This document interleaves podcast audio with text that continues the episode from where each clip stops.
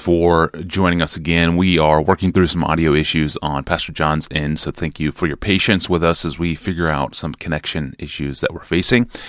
We open the week with an email from a listener named Daniel who writes, Hello, Pastor John. I recently watched your sermon about the prodigal son, a tender word to Pharisees. There you mentioned the one flaw of the older brother was that he had a broken view of his father. The older brother saw the father as a master and viewed him as a lawgiver. But there are some verses in the scripture that point to Jesus as our Lord or our Master. So, how can we see God as our loving, gracious Father, but also take Him as our King and Lord, and all for our joy? Pastor John, what would you say? That question goes right to the heart of what it means to be a Christian and how to live the Christian life. How do we relate to God and the Lord Jesus? As a slave master? As a friend? As a counselor? As a shepherd? as an employer, as a doctor, as a savior, as a redeemer, a helper, a, a servant of us? This is a huge question about who God and Jesus are for us and how hour by hour we do our Christian living in relation to them and how they relate to us. Now, the parable of the prodigal son was spoken by Jesus in response to the criticism of the Pharisees that he was eating and drinking with tax collectors and sinners. Luke 15, 2. The younger brother, squandering his life and possessions in debauchery, represents the tax collectors and sinners. The older brother in the parable, dutifully staying at home, complaining about mercy being shown to the younger brother, unwillingness to join the party that celebrates the return from death to life. He represents the Pharisees.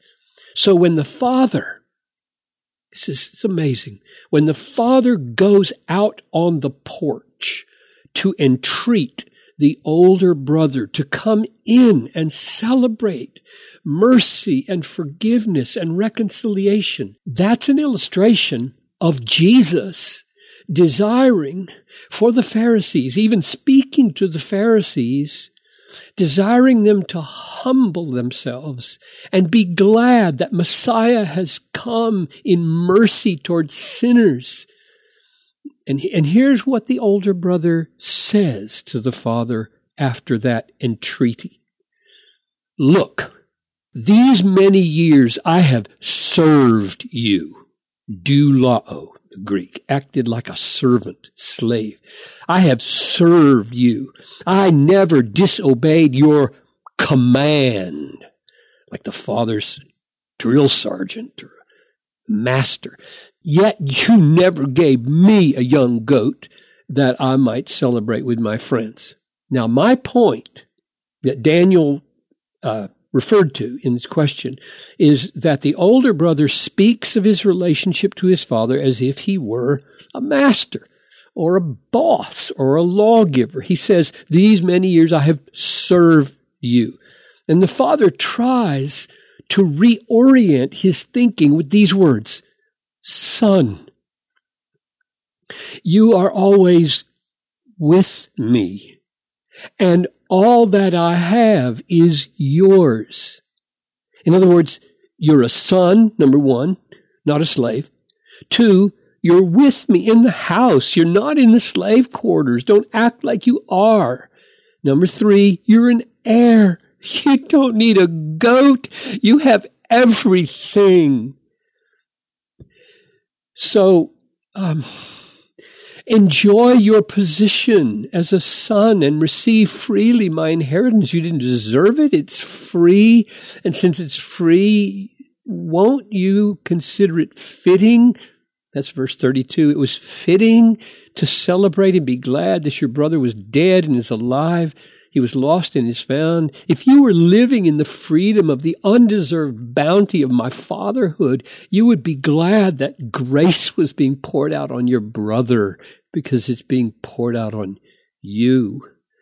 So Daniel asks, rightly, but doesn't the New Testament present God and Jesus as a master or a lord or a ruler or a commander and us appropriately as obedient and submissive so that we can even be called, yes, Paul identifies himself as a slave. And the answer, of course, is yes, it does.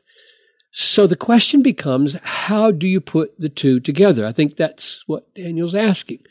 And the crucial part of the answer is to realize that when we are called slaves of Christ, the analogy uh, implies two things, but not a third thing. it implies one, that he owns us. Absolutely true.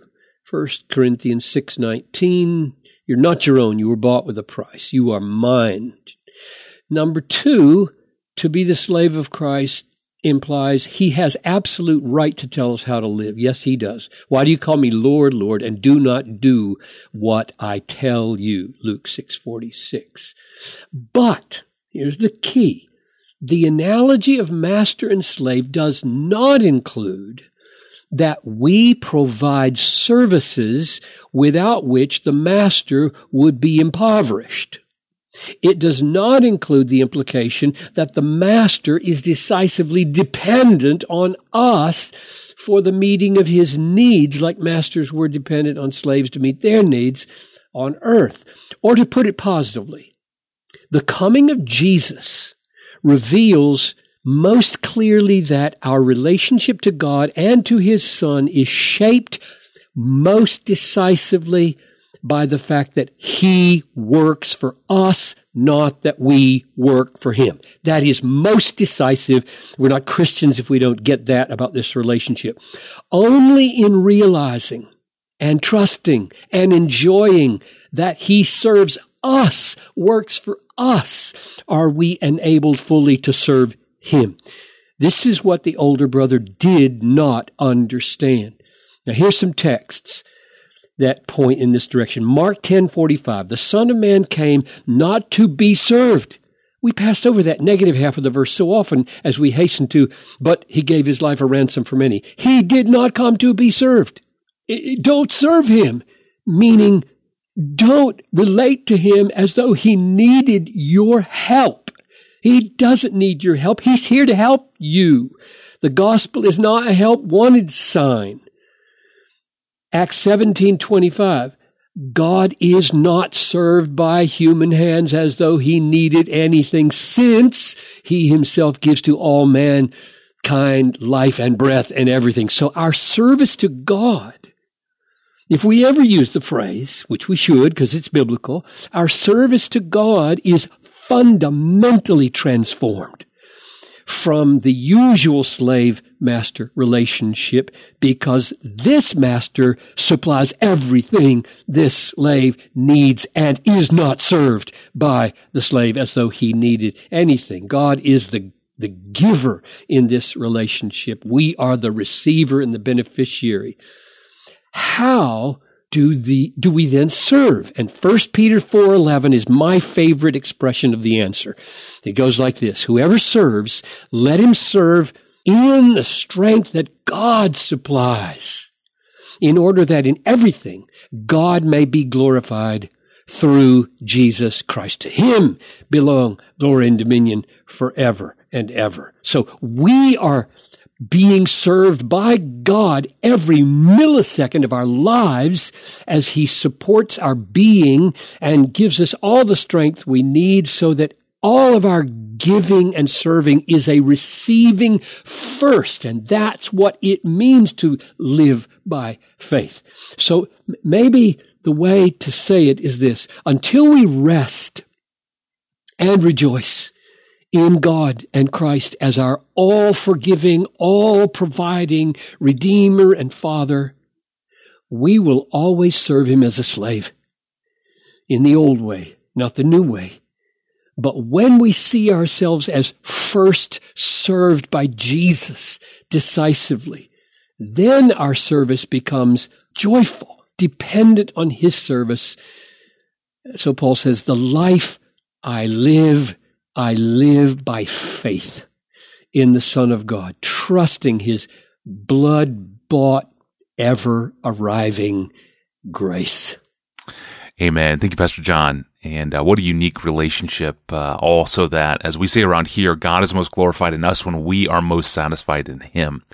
And uh, it truly takes a lifetime to really understand and appreciate how these things work in beautiful harmony. Thank you again, Pastor John. Well, this is my chance to invite you to subscribe to our audio feeds and to search our episode archive and even reach us by email with a difficulty you're facing in your own life. Do all that through our online home at desiringgod.org forward slash ask Pastor John. Well, next Tuesday, we celebrate July 4th, Independence Day, as it's known here in the States, and the day raises questions about national loyalty, uh, how do we, who are strangers and exiles, aliens and pilgrims on this earth, how do we think about patriotism? Pilgrims and patriots, that was our topic back in episode number 378. But this year we're going to speak to church leaders and how much patriotism is too much patriotism in the local church on Sundays. It's an important question and we will address it on Wednesday. I'm your host, Tony Reinke. We'll see you then.